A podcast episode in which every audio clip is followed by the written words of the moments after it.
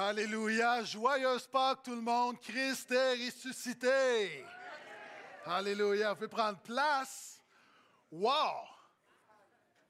C'est pas seulement Jésus qui est ressuscité ce matin. Des gens, je vous vois, vous dites ça, c'est une vraie réunion de louanges. Saint-Esprit était là. Wow, merci d'être là. Merci d'être là pour ce super week-end hein, où on vit la croix et la résurrection en présentiel.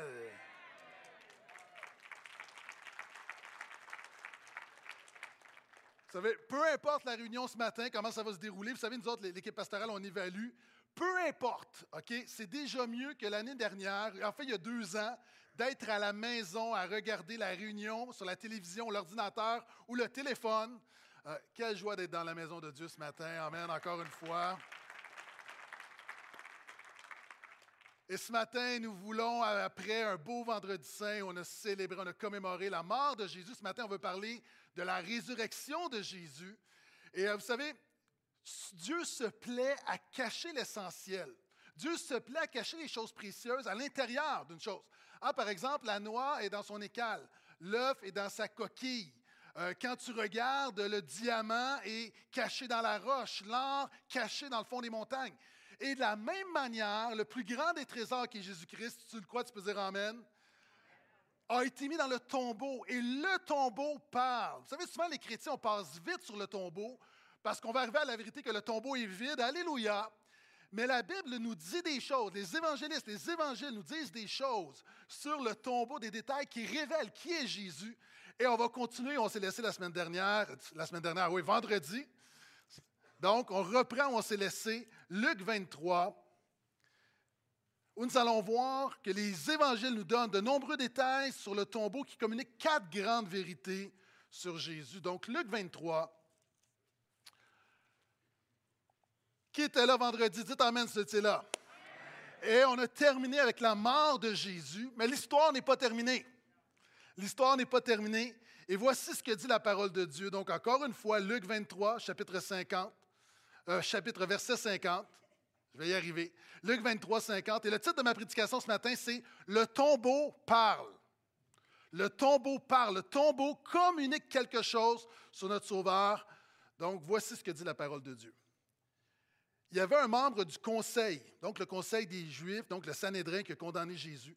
Il y avait un membre du conseil des Juifs du nom de Joseph, homme bon et juste, qui n'avait point participé à la décision et aux actes des autres. Il était d'Arimathée.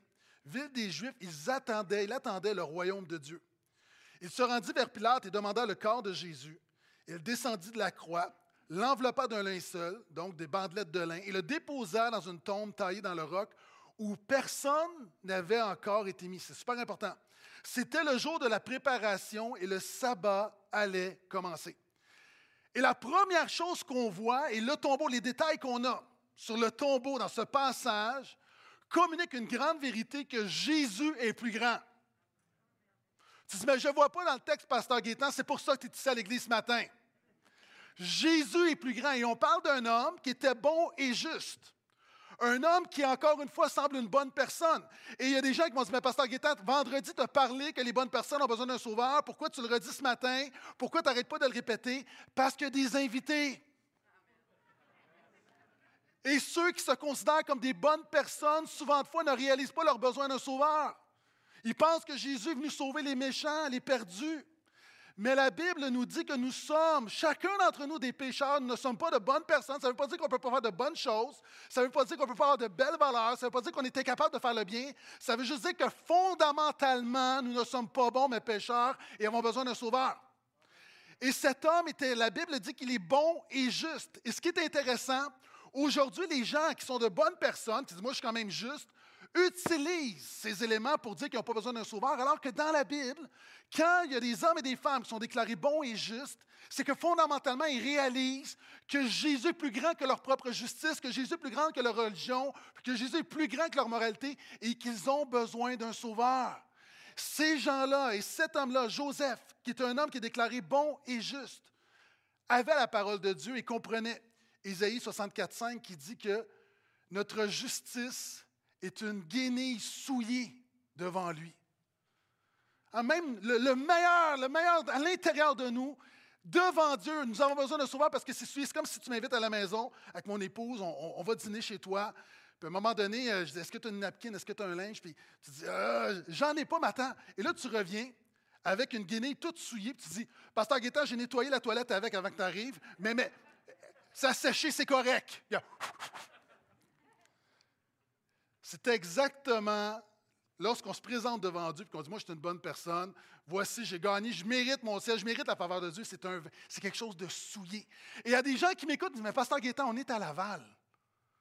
On est, on est des gens de banlieue, de classe moyenne, on travaille fort, on n'est pas si pire que ça. Vous savez, Laval, nous sommes la place du cocoton. Il y a du monde qui ne comprenne absolument pas où je m'en vais avec ça. En 2014, il y a eu à Laval le cocoton. Est-ce que tu réalises, est-ce que tu sais pourquoi il n'y a pas de cocoton cette année? Parce qu'il n'y en aura plus jamais des cocotons à Laval. Parce qu'à Laval, plein de bonnes personnes de banlieue, de classe moyenne, nous sommes féroces. C'est quoi le cocoton? En 2014, au Centre de la Nature, il y a un événement où on a caché des œufs. Donc, c'est une, chasse aux, œufs de. Donc, on a mis des, chocolats dans le parc. Puis, on a invité les enfants. On en entendait 3 000. Il y en a 10 000 qui sont arrivés.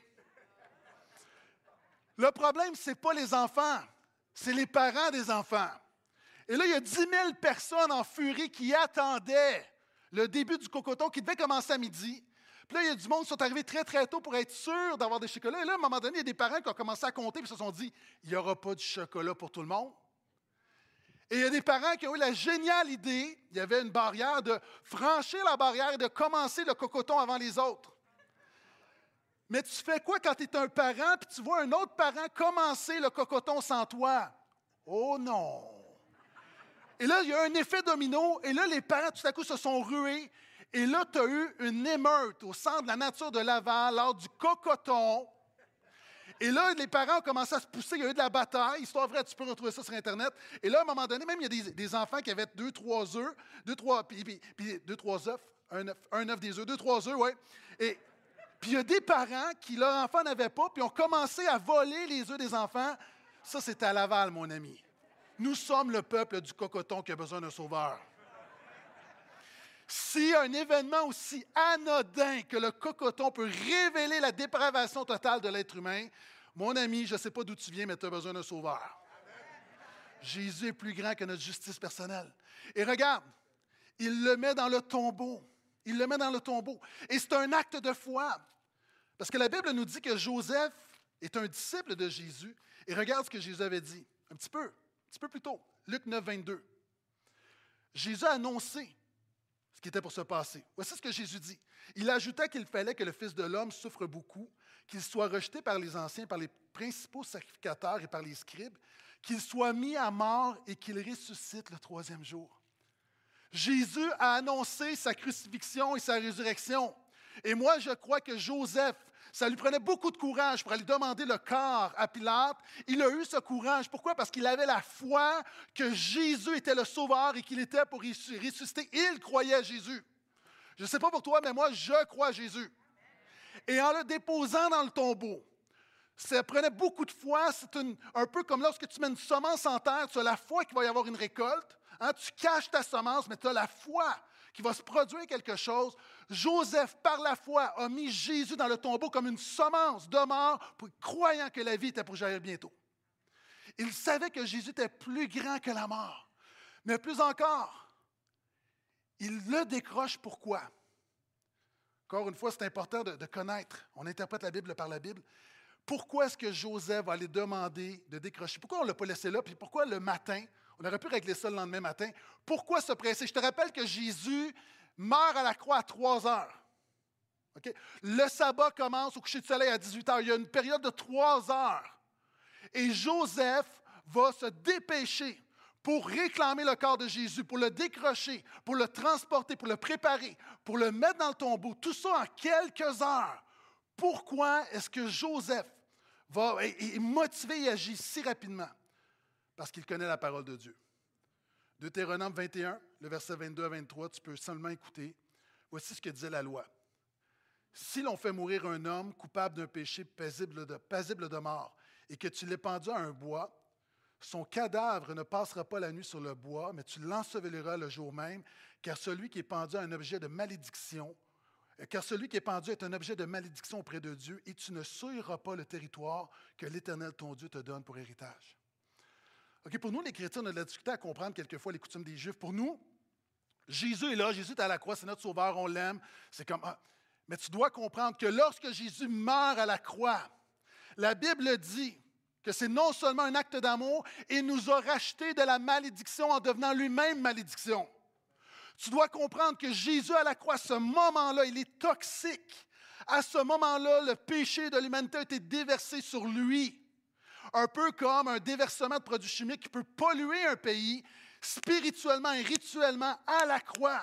Si Jésus reste là, c'est il pollue spirituellement le pays parce qu'à ce moment-là, il a été fait péché. Ton péché, mon péché, le péché de l'humanité, tout ce qui est de plus crasse, tout ce qui est de plus laid, de plus sale, de plus dégueulasse, de plus souillé a été déversé sur Christ.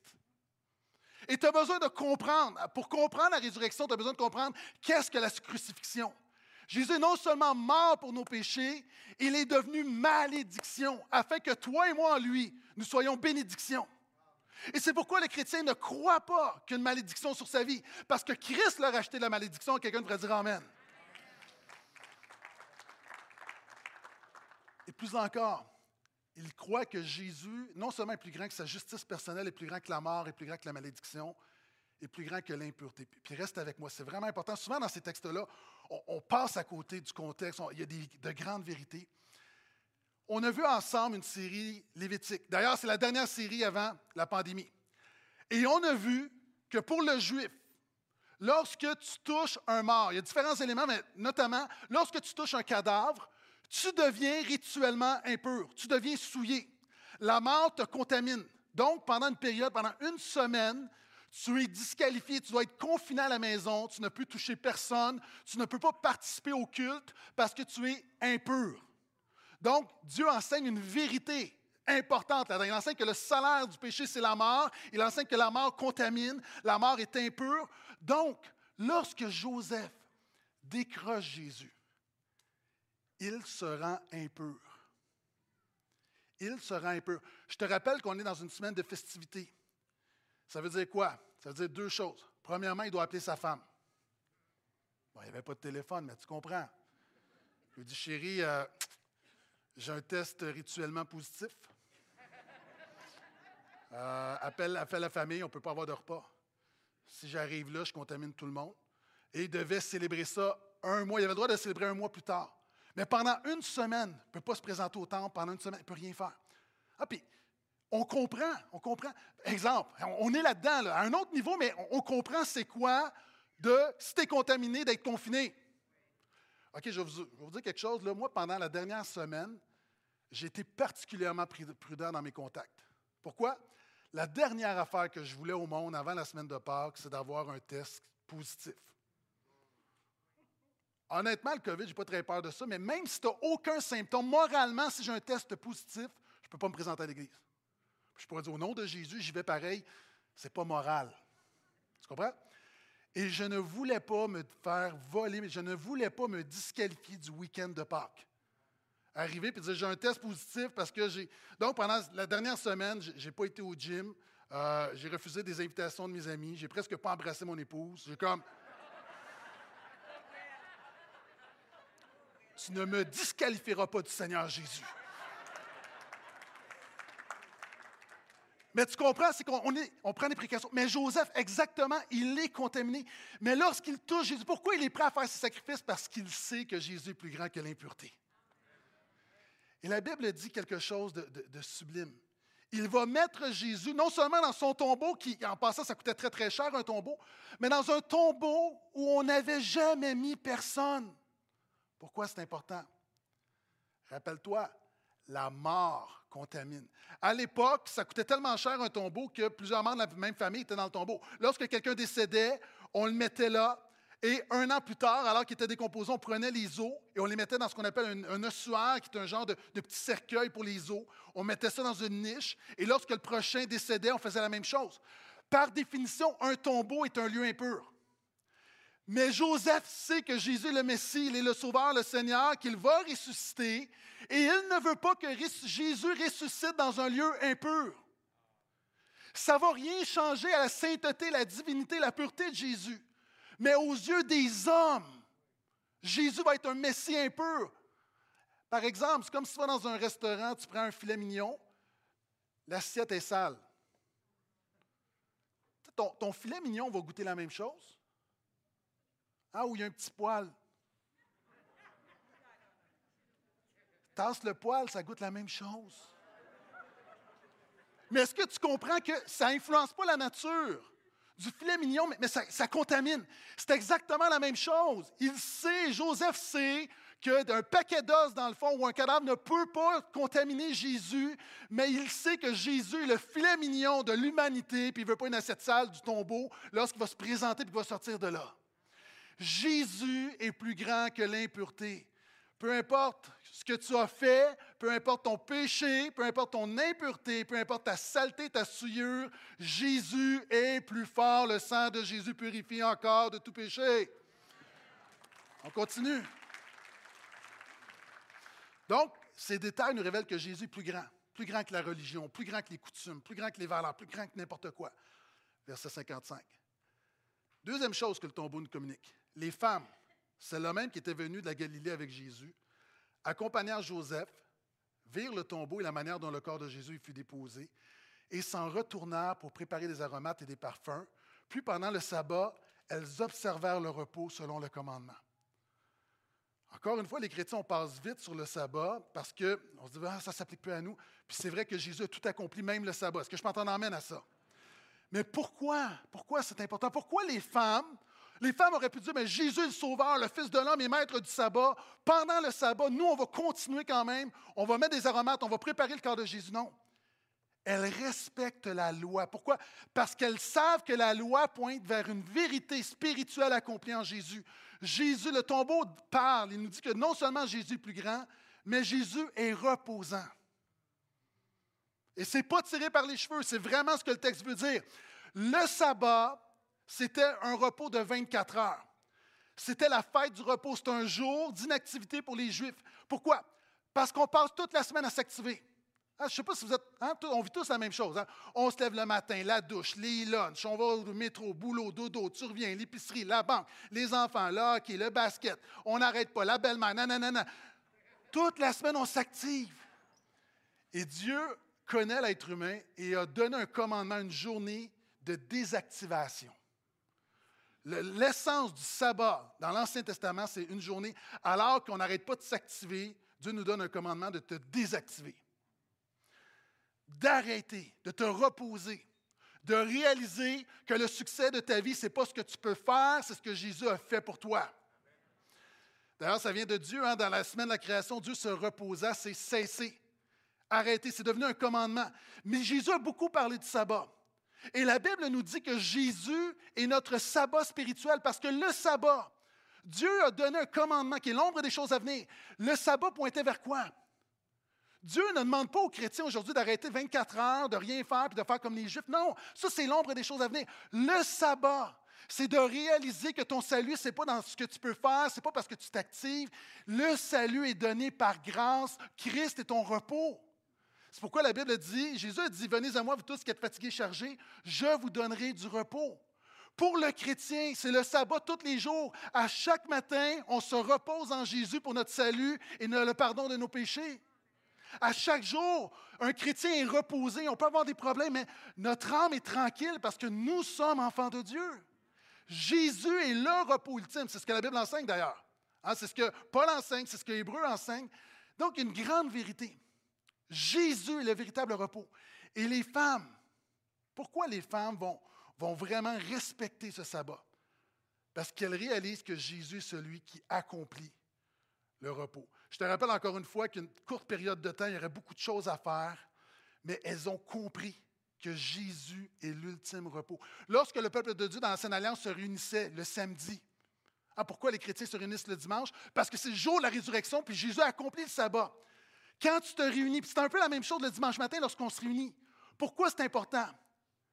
Parce que c'est une déclaration que Jésus est notre repos. C'est une déclaration que ce dimanche matin, on pourrait faire d'autres choses. On pourrait répondre à des courriels, on pourrait faire du ménage, on pourrait travailler. Il y a toujours plus, plus, plus. Il y a tellement à faire, il y a plus à faire. Mais on arrête de faire parce qu'on sait que Jésus est notre repos. Il y a une déclaration puissante dans un monde, dans ce monde qui s'active, de venir à l'Église. Et c'est important pas juste de venir, mais avec un cœur, c'est notre cœur, c'est notre foi qui déclare que Jésus est notre repos. Une émission que mon épouse et moi on aime beaucoup, c'est les chefs. C'est une, euh, compétition de, chefs cuisiniers, puis ils ont une période de temps, deux, trois heures pour faire un menu. C'est intéressant parce que à la fin du chronomètre, lorsque les deux heures sont passées, as l'animatrice qui va toujours dire Arrêtez, on ne touche plus à rien. Puis là, tu as toujours les, les cuisiniers, les cuisiniers qui. Me semble que j'aurais pu rajouter une petite, feuille de scie, un, petit peu d'épices. Puis, puis il y a toujours. C'est rare qu'ils disent moi, j'ai fini depuis 10 minutes. Non. Pourquoi? Parce qu'il y a toujours tellement à faire. Dans la vie, il y a toujours, toujours tellement à faire. Puis à un moment donné, Dieu te dit arrête de faire parce qu'il y a des affaires que tu ne peux rien faire. C'est pourquoi d'ailleurs le jeune homme va dire Jeune homme riche, Jésus, que dois-je faire pour être sauvé? Puis Jésus, en fait, quand tu le vois, Jésus, va, ce qu'il lui dit, là, je paraphrase, mais tu ne peux rien faire. Tu peux juste recevoir ce que moi j'ai fait. Jésus va dire, sans moi, vous ne pouvez rien faire. Moi, une des choses qui m'a le plus marqué dans mes cours de conduite, c'est que lui, mon instructeur me dit à un moment donné, il dit, si la voiture dérape sur une plaque de glace, ou ça ne fonctionne pas, tu parles le La dernière chose à faire, c'est de tenir le volant et de vouloir régler ça toi-même. Il dit, tu dois lâcher le volant tranquillement. Un moment ça, tu dois relâcher. Le chrétien, le dimanche matin, ce que nous disons, c'est que nous relâchons. Quand nous levons nos mains, c'est que nous relâchons. Nous disons, Jésus, c'est toi qui es au contrôle de ma vie. Non seulement pour mon salut, mais pour ma vie quotidienne. Ceux qui croient ça disent un grand et un fort Amen. Et ces femmes savent. OK, hier, c'était samedi saint. Jésus dans le tombeau. Est-ce que Jésus hier était complètement inaccessible? Est-ce que le samedi saint, il y a 2000 ans, Jésus, il n'y a rien qui se passait? Jésus était dans le tombeau, mais je te rappelle que Jésus est pleinement homme, pleinement Dieu. Alors qu'il était dans le tombeau, il demeure Dieu qui dirige toutes choses. Il est encore celui par qui toute chose subsiste, il est toujours le premier. Et alors qu'il est dans le tombeau, Jésus contrôle encore l'univers. Il y avait une grande déclaration de foi. Concrètement, ça veut dire quoi? Ça veut dire que le tombeau nous rappelle que Jésus est reposant. On n'a pas besoin de performer, on n'a pas besoin de mériter, de gagner. Est-ce que je suis seul homme Lorsque tu vas faire du pédalo avec ton épouse, tu es le seul qui pédale? Là, j'entends. C'est vrai. Bon, on va aller sur le sofa ce soir. Mais voyez-vous, comme, on parle, mais il y en a un qui pédale, puis il y en a un qui se repose. Je ne dis pas que je suis Jésus. Ce que je dis, c'est que la vie chrétienne, c'est être dans le pédalo avec Jésus, c'est Jésus qui pédale et toi, tu te reposes. Il a tout accompli. Il a tout accompli. Et on continue, troisième grande vérité, chapitre 24, verset 1 à 8. Le premier jour de la semaine, elles se rendirent à la tombe de grand matin et apportant les aromates qu'elle avait préparés. Elles trouvèrent que la pierre avait été roulée devant le tombeau. Elles entrèrent, mais ne trouvèrent pas le corps du Seigneur Jésus. Comme elle était perplexe à ce sujet, voici que deux hommes se présentèrent à elle en habits resplendissants. Donc, on sait que c'est des anges. On le voit plus tard dans le texte, des autres évangiles le disent. Donc, toutes craintives, elles baissèrent le visage vers la terre, mais ils leur dirent Pourquoi cherchez-vous le vivant parmi les morts? Il n'est pas ici, mais il est ressuscité. Souvenez-vous de quelle manière il vous a parlé lorsqu'il était encore en Galilée, qu'il disait Il faut que le Fils de l'homme soit livré entre les mains des pécheurs, qu'il soit crucifié et qu'il ressuscite le troisième jour et elle se souvint des paroles de Jésus. Jésus est ressuscité. Amen. Jésus est vivant.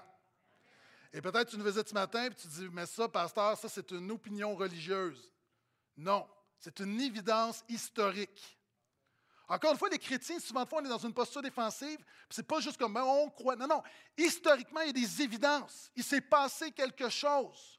Quand tu regardes, il y a quatre évangiles qui ont le même rapport. Il est ressuscité. Les écrits païens de l'époque disent que les croyants, rapidement, déclaraient que Jésus était ressuscité. Lorsqu'on se présente, le tombeau est vide. Quatrièmement, Jésus a eu des apparitions. Non seulement on dit le tombeau est vide, mais il y a eu des apparitions même jusqu'à 500 personnes à la fois. Les apparitions de Jésus ont été tellement déterminantes et significatives que ceux qui l'ont vu, de peureux, sont devenus des martyrs, qui sont prêts à mourir pour lui. Tous les apôtres sont morts se sont donné leur vie pour l'Évangile, pour la cause de Jésus, alors que lorsqu'ils sont venus l'arrêter, se sont poussés, se sont enfermés, ils avaient peur. Il s'est passé un avant et après, c'est quoi? C'est qu'ils ont vu Jésus, ça a changé leur vie. On voit également que rapidement, immédiatement après, même pas une cinquantaine de jours après, il y a une explosion du christianisme. On voit à la Pentecôte que des gens qui ont dit, quelques semaines précédemment, crucifiez-le maintenant, qui reconnaissent ce crucifié comme étant le Sauveur et le Seigneur. Non seulement c'est une évidence historique. La résurrection a bouleversé le monde. Je répète ce que j'ai dit la semaine dernière. Alors qu'il y a toutes sortes de croyances dans notre culture, puis moi je t'encourage à ne pas échanger ton évangile qui est vieux de 2000 ans par de nouvelles croyances qui datent de 20 ans. Alors que toutes sortes de choses réalisent que la bonne nouvelle de la grâce de Jésus, il n'y a pas eu de message qui a été autant cru par autant de personnes pendant aussi longtemps dans l'histoire de l'humanité. C'est le message dominant de l'histoire de l'humanité il y a des gens, alors qu'on est au Québec, puis c'est minoritaire, mais on parle la perspective, mais c'est le message dominant. Il n'y a pas un message qui regroupe autant de diversité. Si tu regardes l'islam, est assez concentré. Si tu regardes certaines croyances postmodernes, assez en Occident, mais le christianisme est présent partout sur la terre. Riche, pauvre, blanc, noir, jaune, de toutes les langues, de toute culture, de tout, parce que Jésus est vivant. Non seulement c'est une évidence historique, il y avait des prophéties qui disaient, Isaïe 53, ça dit, voici, c'est sur lui que notre péché est tombé. Il a été brisé pour nos péchés. C'est par ses meurtrissures que nous sommes guéris. Mais le verset, encore une fois, le verset 10 nous dit que le serviteur souverain, il prolongera ses jours. L'Ancien Testament annonçait la résurrection de Jésus et Jésus l'a annoncé. Ce n'est pas un événement, ce n'est pas par hasard. Ah, ce n'est pas un événement où le tombeau est vide, on, on veut trouver une signification. Jésus a dit, on va me crucifier et je vais ressusciter. Donc, lorsqu'on arrive, Jésus a été crucifié, on arrive au tombeau vide, c'est simple, il est ressuscité. Et les anges vont dire quelque chose de, vraiment de merveilleux. Ils vont dire aux femmes Pourquoi cherchez-vous le vivant parmi les morts? Il n'est pas ici, il est ressuscité.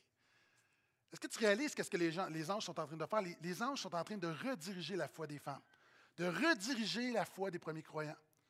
Alors qu'elles sont dans la mort, ils les amènent dans la vie. Elle se présente dans un tombeau pour, encore une fois, prendre soin d'un mort, puis finalement, c'est la vie. C'est un peu, imagine, tu vas voir quelqu'un, tu as un de tes proches qui est décédé, puis tu t'en vas au salon, salon funéraire, puis tu t'habilles sobrement, puis tu arrives, puis tu t'en vas là-bas, puis, plus que tu approches de la porte, tu entends comme la baisse. Et là, tu ouvres la porte, puis là, tu entends des rires. Puis là, il y a du monde qui pop le champagne. Il y a du monde qui danse, mais qu'est-ce qui se passe? Finalement, c'est une célébration. La personne est revenue à la vie.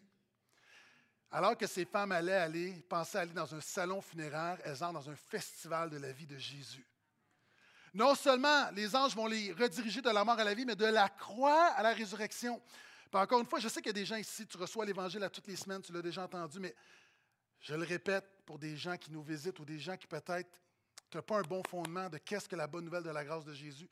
Il les amène de la croix à la résurrection.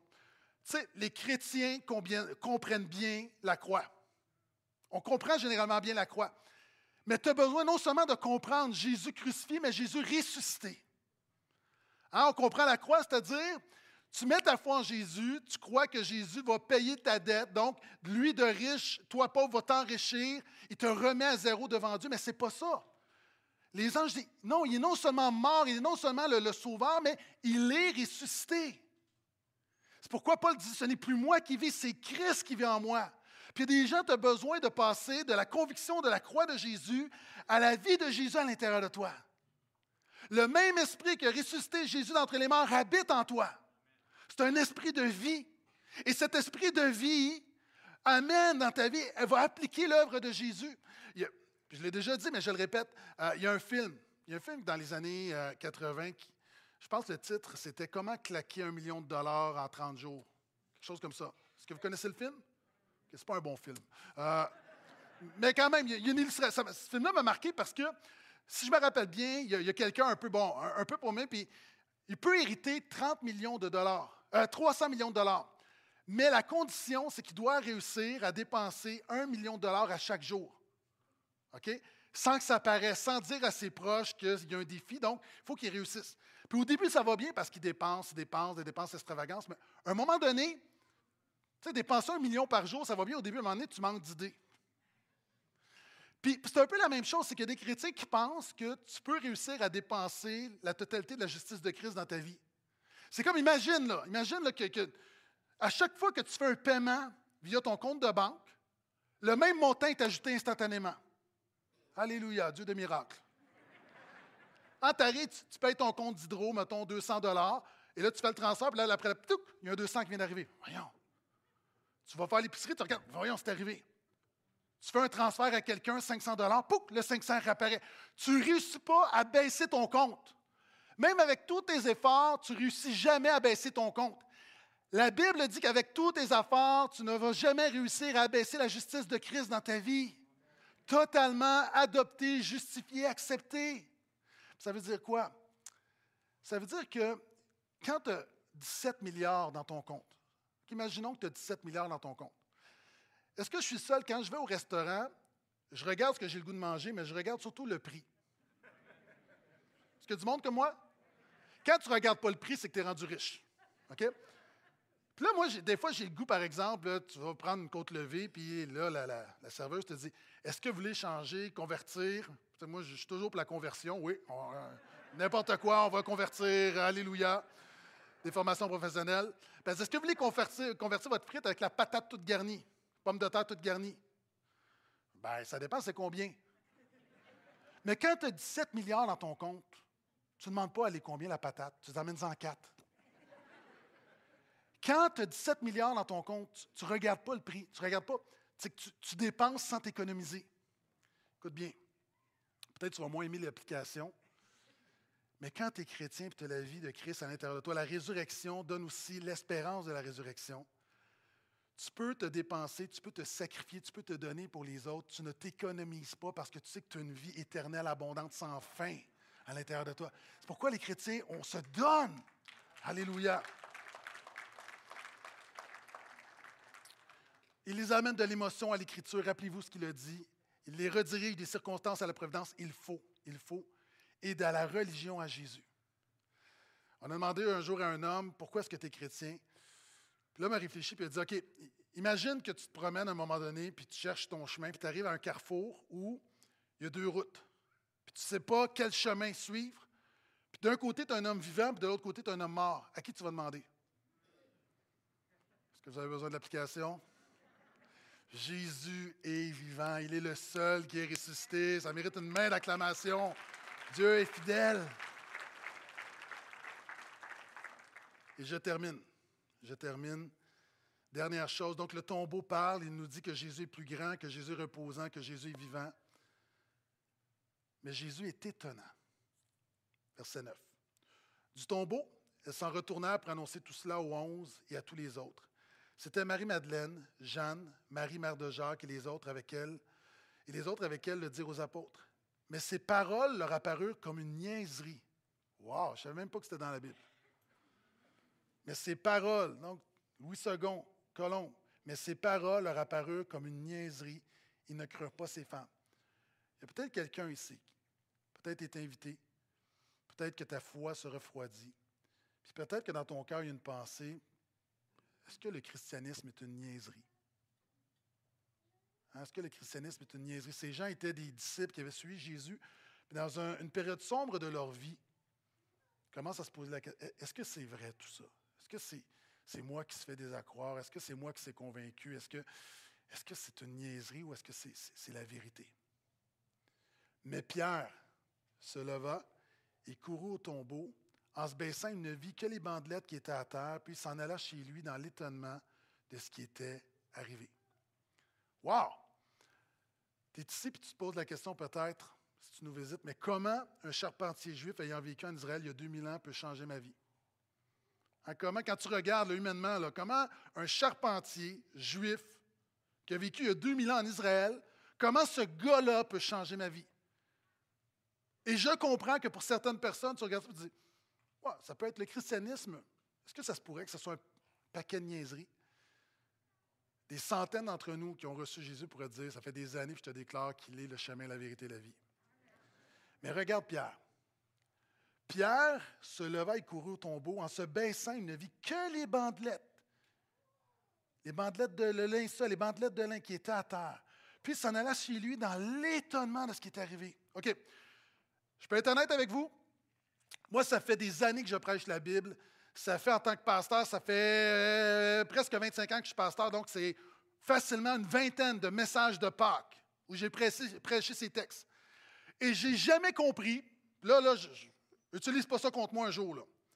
J'ai jamais compris pourquoi c'est significatif. Quand Pierre arrive, puis il voit les, les bandelettes, puis il fait Ah! Je comprends pas. Puis j'ai lu, puis je regarde, quand les pasteurs préparent nos messages, vous savez, il y a beaucoup de nous, mais on lit des commentateurs, des commentaires bibliques, des gens qui, sont des spécialistes du livre biblique pour, pour interpréter, pour comprendre qu'est-ce qui se passe, pour connaître les coutumes. Puis, je ne suis pas satisfait, je cherche depuis des années, puis je me dis, mais, mais voyons, il y, a, quelque chose. Pierre dit, c'est étonnant. Puis les gens vont dire, oui, mais c'est parce que si on avait volé le corps de Jésus, on n'aurait pas pris la peine d'enlever, le lin autour de lui. Puis, oui, mais je suis honnête avec vous, je ne trouve pas ça satisfaisant. Et cette semaine, j'ai compris. Mais je ne vous le dirai pas. Non, c'est pas vrai. Cette semaine, après 25 ans à suivre Jésus, j'ai compris pourquoi les vêtements à l'entrée du tombeau, pourquoi c'est significatif.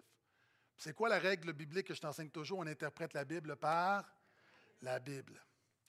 Pourquoi? Dans l'Ancien Testament, le grand prêtre ou le souverain sacrificateur, peu importe, c'est, un synonyme, une fois par année, le jour du grand pardon, était vêtu de lin. C'est ce que la Bible nous dit. Mais regarde ce que Lévitique 16 nous dit. J'ai demandé aux musiciens de venir me rejoindre.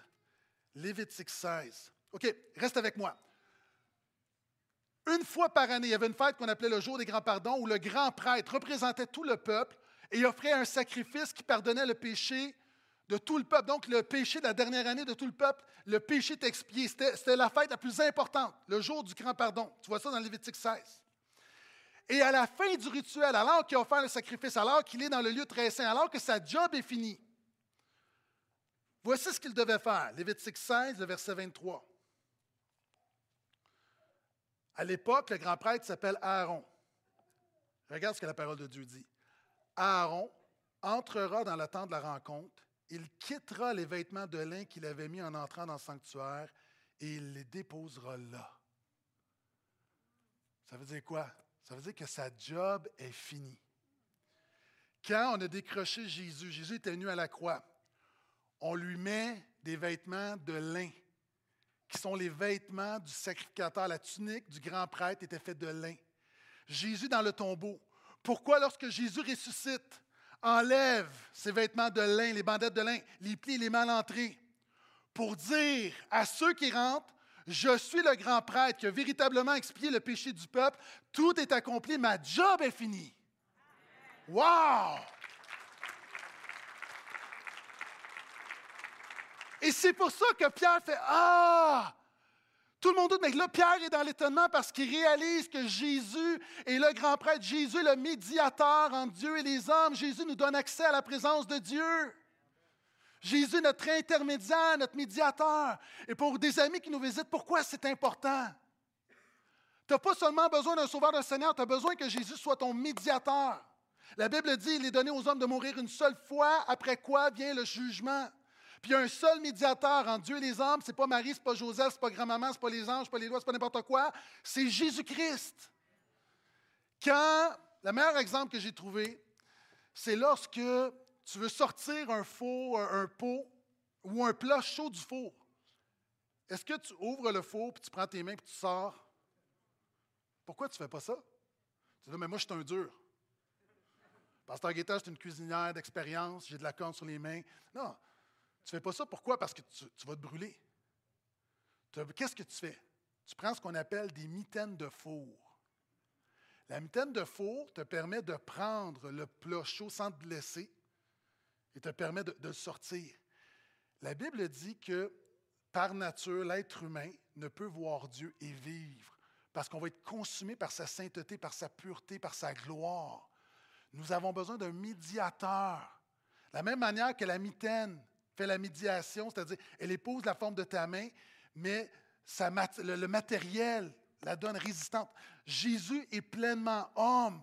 Il comprend ce que tu vis, mais il est pleinement Dieu. Il te permet de faire le pont entre toi et Dieu. Et c'est pourquoi qu'au nom de Jésus, on peut s'approcher de Dieu sans avoir peur d'être foudroyé, parce que Jésus, notre grand prêtre, il est notre médiateur. Mon ami, tu as besoin de Jésus.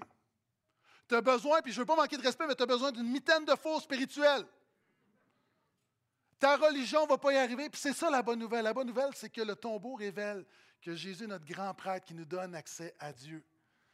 Donc, c'est possible ce matin d'avoir accès à Dieu. C'est possible de saisir tout ce que Dieu a pour toi.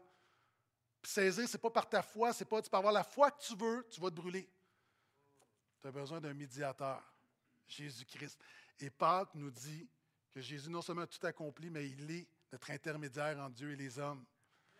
Donc, je t'encourage à toi qui ne connais pas Jésus, qui n'a pas reçu Jésus, tu as besoin pour t'approcher de Dieu, tu as besoin de l'œuvre de Jésus. C'est pourquoi tu peux prier au nom de Jésus, par l'œuvre de Jésus. Mais je te prie que, je prie que Pâques ne soit pas seulement une date dans ton calendrier, mais que ce soit une réalité pour toi. Parce qu'il est vraiment ressuscité. Est-ce que je peux entendre le dernier Amen? Alléluia! C'était la parole du Seigneur.